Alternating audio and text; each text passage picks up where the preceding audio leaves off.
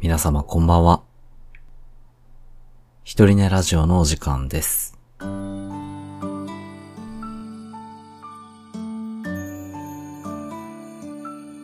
このラジオは、私ゆっきんが、寝る前に違うわ。このラジオは、私ゆっきんが一人寝の寂しさを紛らわせるために、一人寝の皆様へ向けて一人語りを行う、一人ぼっちの寂しいラジオです。ちょ、間違えたわ。コーヒートークの挨拶の方をしてしまった。まあまあまあまあ。えー、一人寝ラジオです。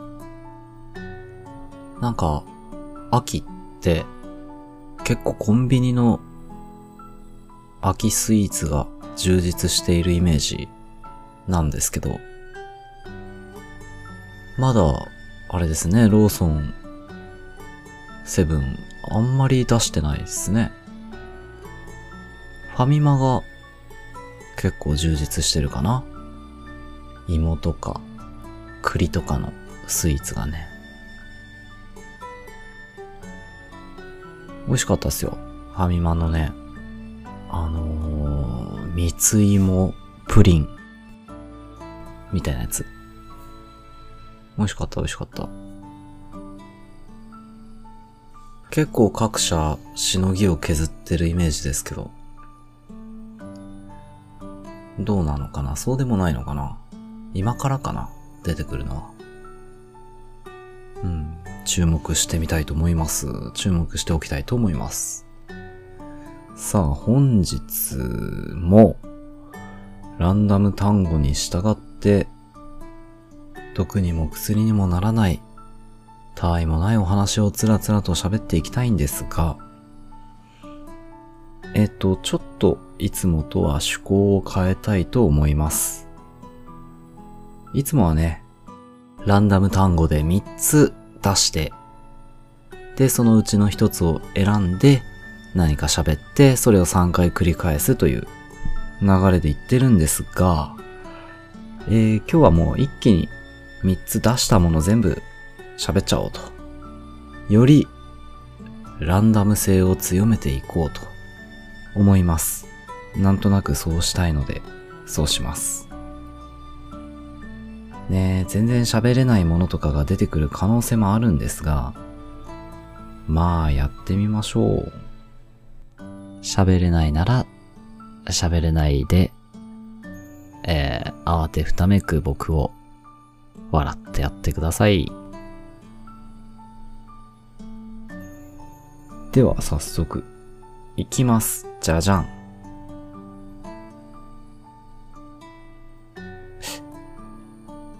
えー、受精、リバウンド、焼夷弾。うーん。よし、行ってみましょうか。えー、っと、順番はどうしようかな。まあ、受精、受精から行くか。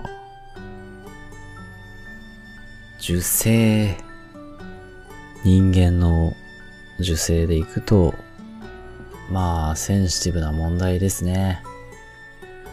僕の友人、女性のね、友人が、夫婦で今、妊活を頑張っていますね。病院とかにも相談をしながら、今度、人工授精の治療が始まったって言ってたかな。治療っていうのかどうかわかんないけど、施術か。まあ、妊活ですね。まあ、夫婦とも子供を望んでいるということでね、元気な赤ちゃんを授かればいいなぁと思いますね。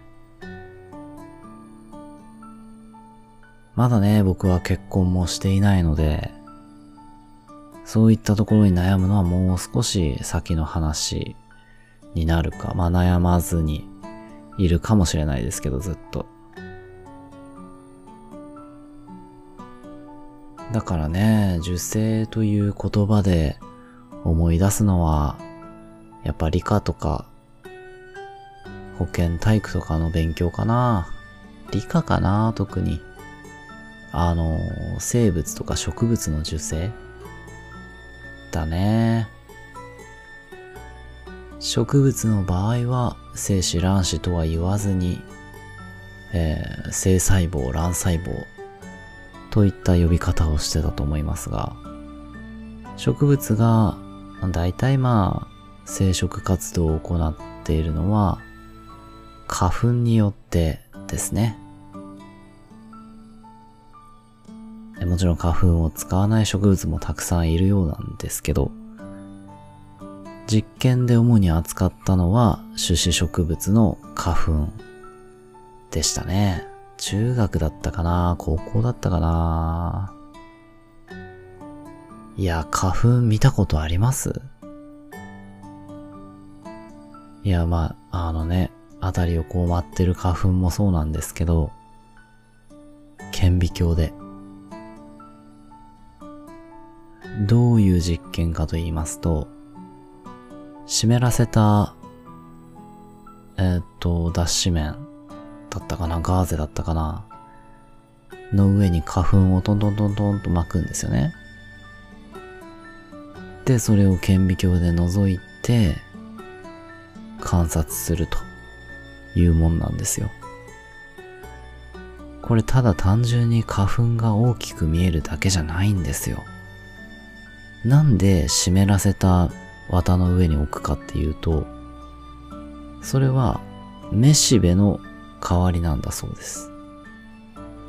つまり花粉がめしべにつくと、おしべから出た花粉がめしべにつくと、まあ、受精という状態になるんですが、それだけでは終わらないと。ついておしまいではない。花粉にはまだそこからの役割があると。いうことで、めしべについた後、花粉はですね、動くんですよ。これびっくり。あんなちっちゃいつぶつぶがですよ。さらにいろんなメカニズムを持って動き出すんですよ。植物の、まあ、機能としてね。いろいろ動くんですけど。あの、あんまり詳しいことを言うと、ちょっと寝る前にはふさわしくないイメージの話になってくるのでね、割愛します。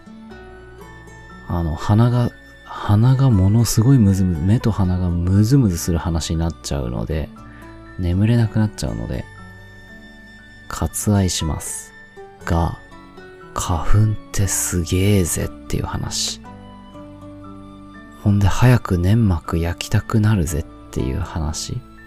いや、そんなことはましなくていいんだけど、あの、ね、花粉症って辛いよねっていうお話です。興味のある方は、花粉の仕組みとかね、働きとかで調べていただければと思います。まあ、僕の数少ない、うん、記憶に残っている授業の一つですね、それは。あとまあ、理科の便欄に載っていた生き物の受精卵の生、生育過程みたいな連続写真も好きですよ。あれ、イラストがね、テストに出たりするんですよね。細胞が、受精卵が最初は一つの大きな細胞だったんですけど、それが分裂して、で、増えて、大きくなって、みたいな。で、だんだんだんだん生き物の形をとっていくっていう。メダカだったかな？メダカの卵の写真とかが載ってたかな？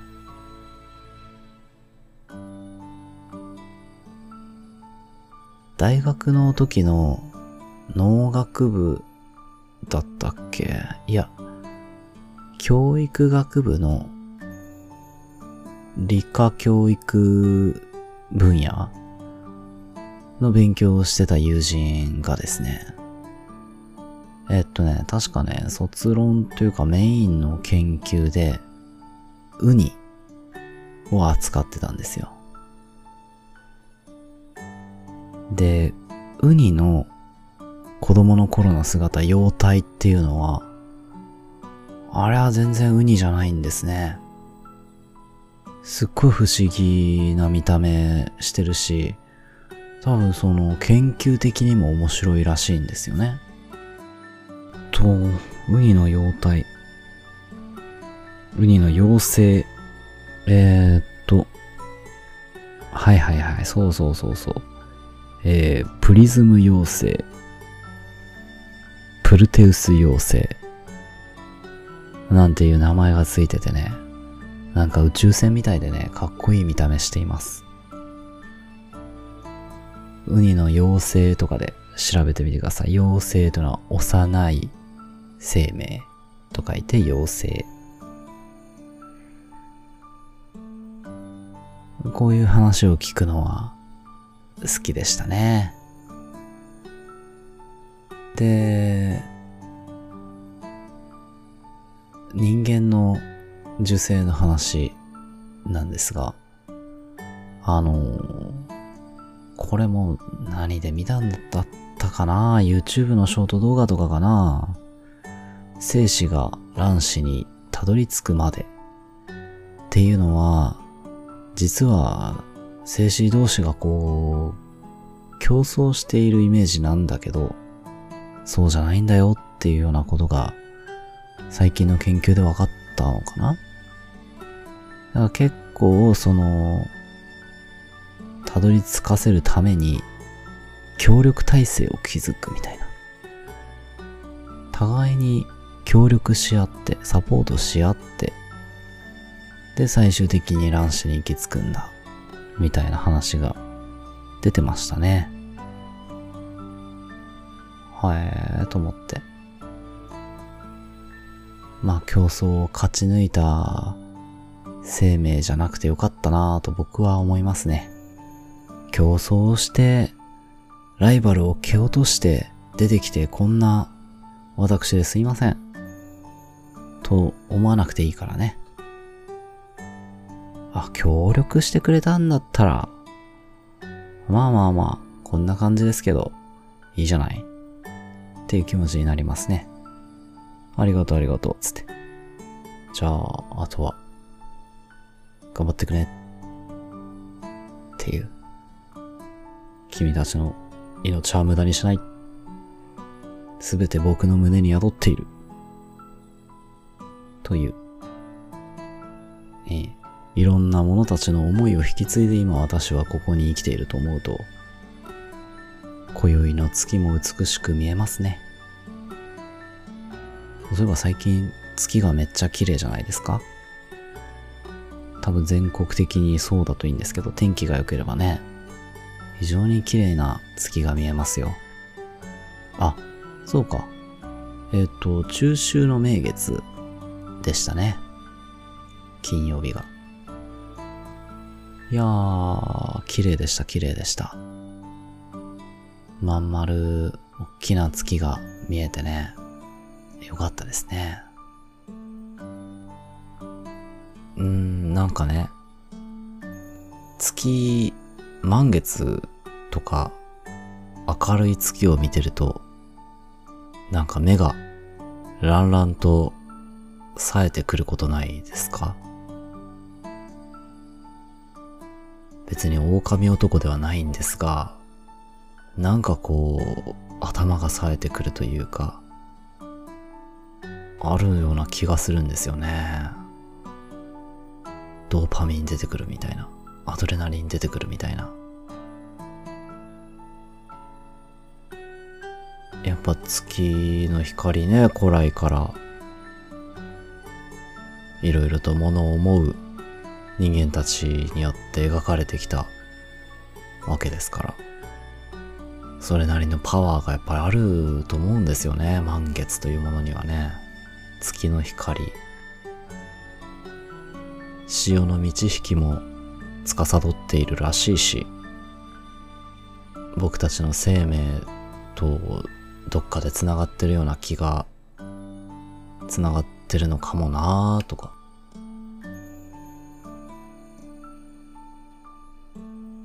例えばインドネシアの友人によれば、インドネシアの方の満月は1日前、2日前だったかな？って言ってましたね。2日前に、すっごい月がまん丸ですよって聞いて、あ、そうなのか？え、でもね、時差的には2時間しかないんですけど、でもやっぱり見え方が違うのかな？月齢は地球上の見る場所によってやっぱ大きく変わるのかな？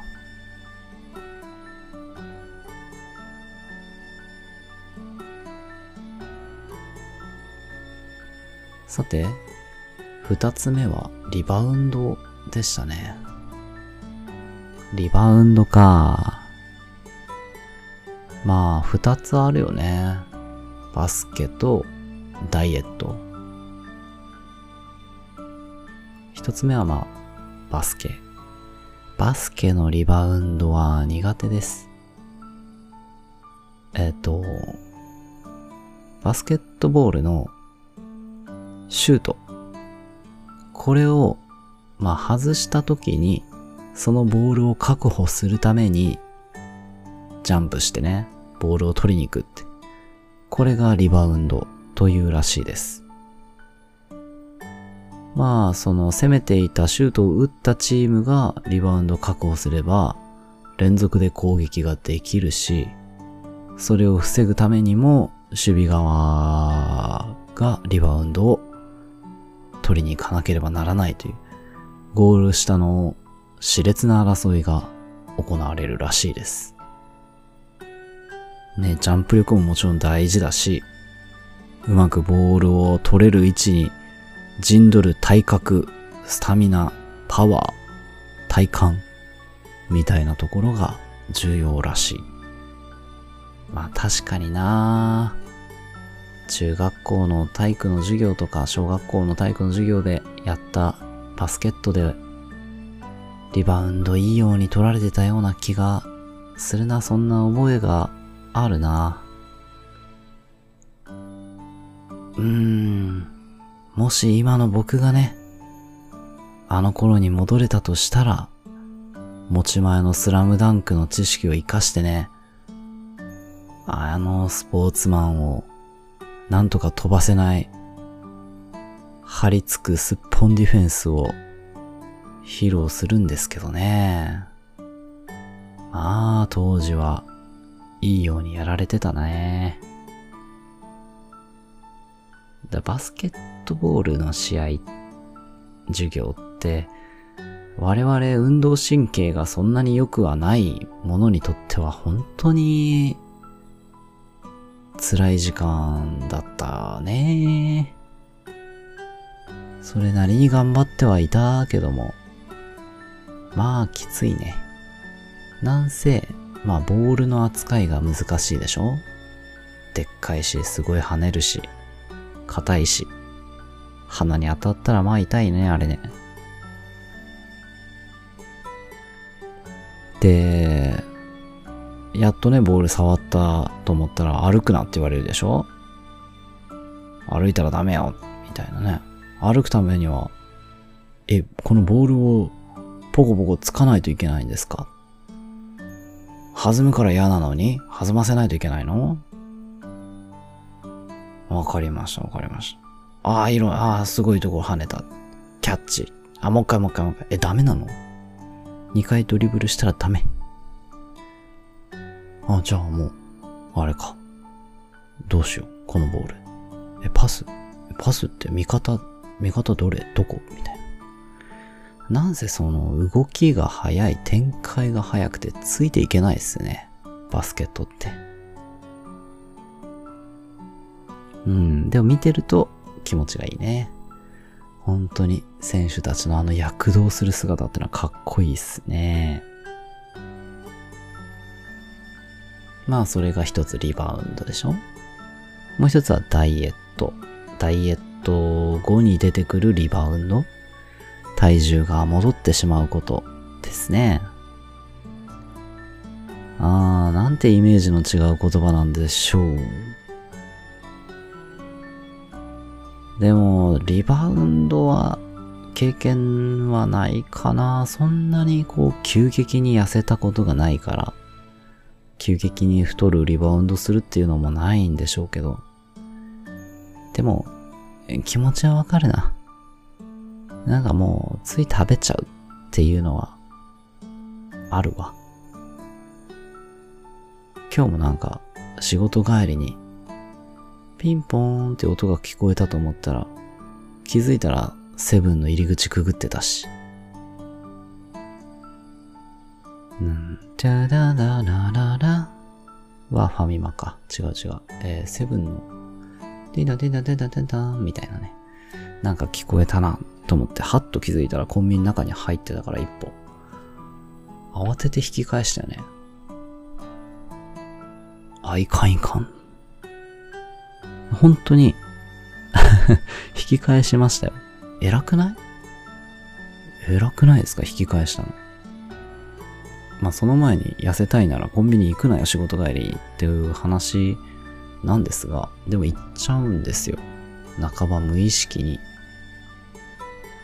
あれなんでしょうね。本当にこう、はっと気づいて下がる、あの一歩の、踏み出した一歩の自分と、下がった一歩の自分と、本当に別人だったな。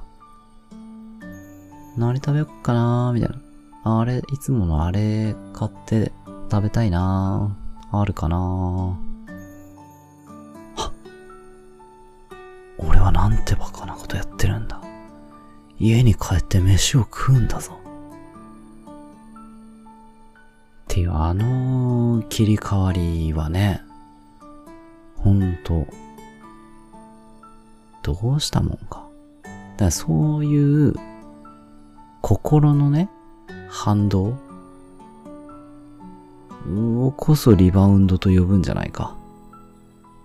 あの、別人じゃないのって自分でも思うぐらい心が切り替わる様子。あんなに頑張って痩せるぞっていう決意して、ダイエットダイエット !8 時以降、水しか飲みません。やってたのに、あ、紅芋タルト、みたいな。あ、モンブラン。っていう、その切り替わりね。精神的な。もう、ほんとね、リバウンドですね。だから、リバウンドってのは体には良くないことなんでしょうね。多分。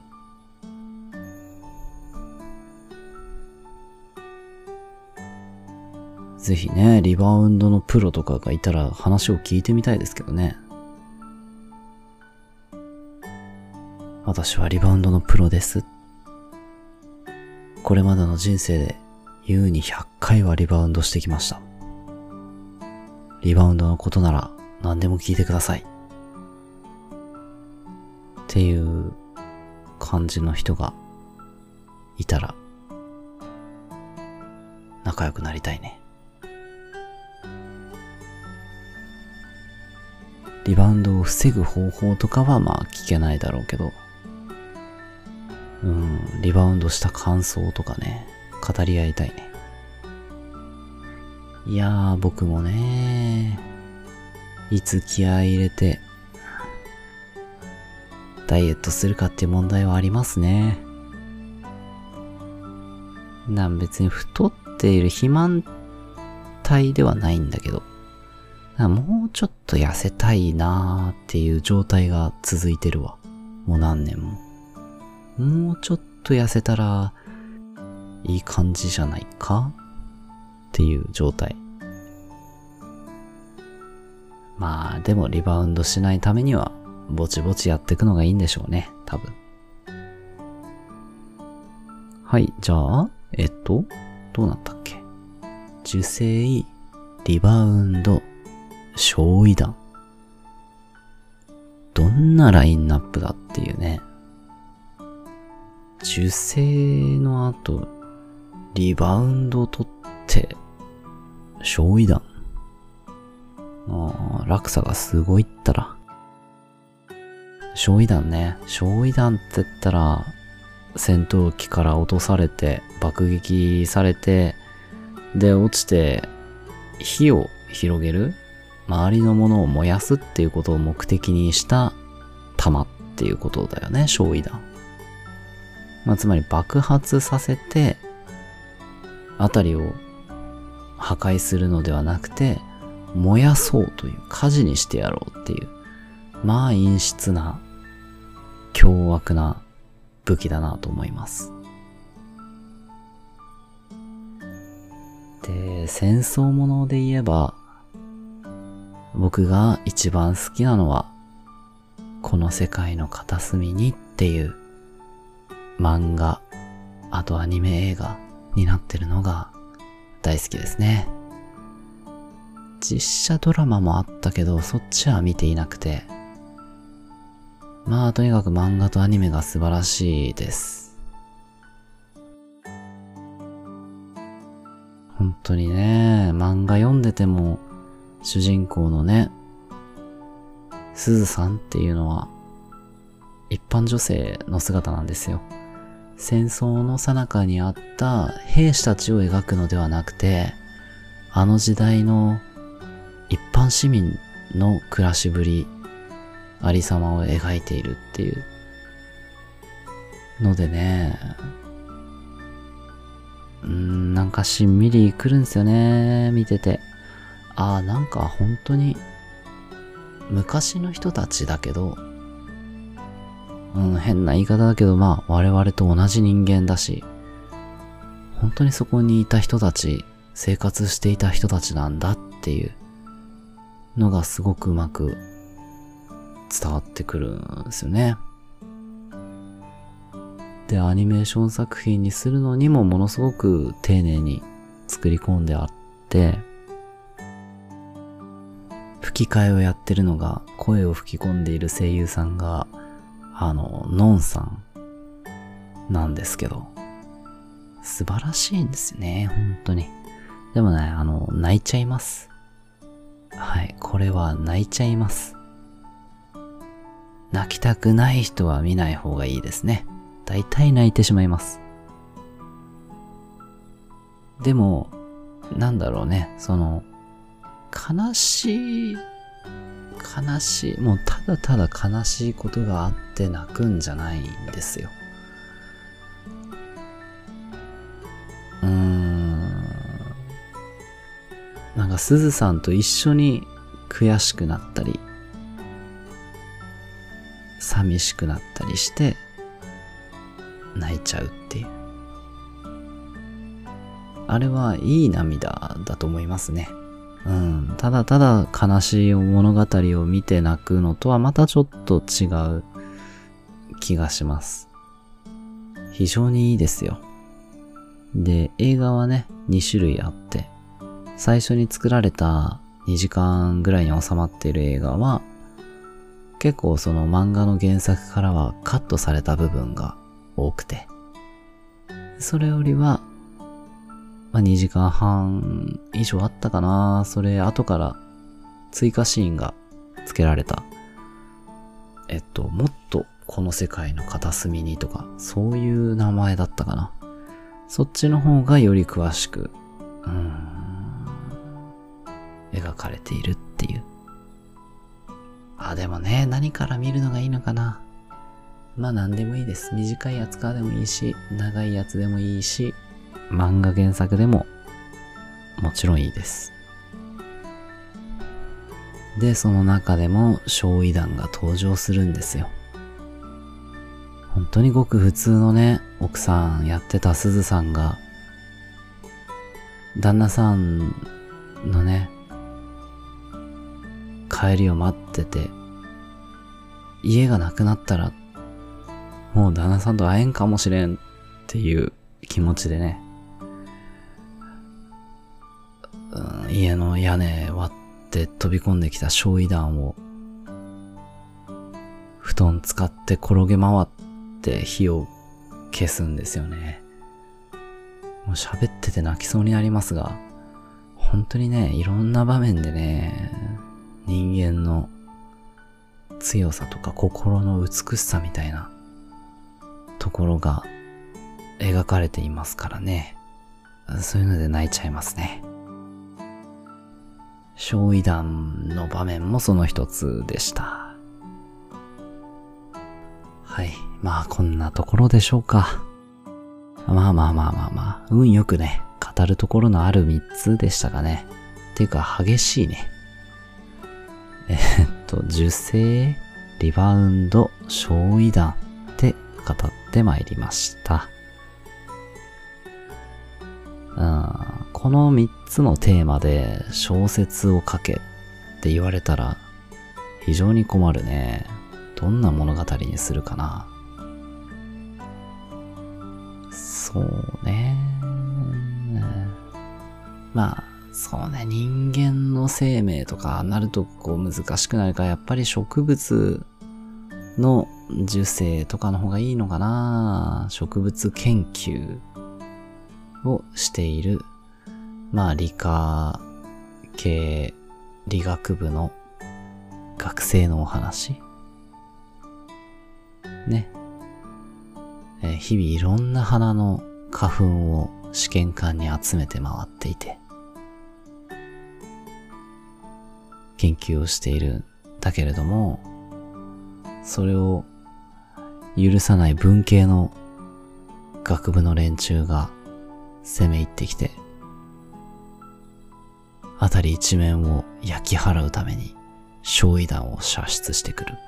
撃ち込んでくる。理学部の庭に。なんてことしやがる。文系を許すな。文学部を根絶やしにしろ。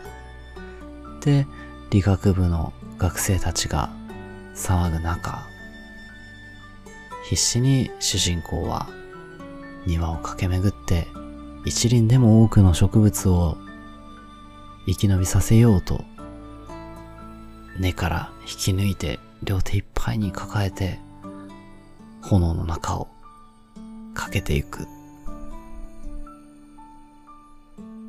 で、えー、バスケットボールが飛んできて、思わずリバウンドを取りに行ってしまった時に、花々を落としてしまうっていうお話かな。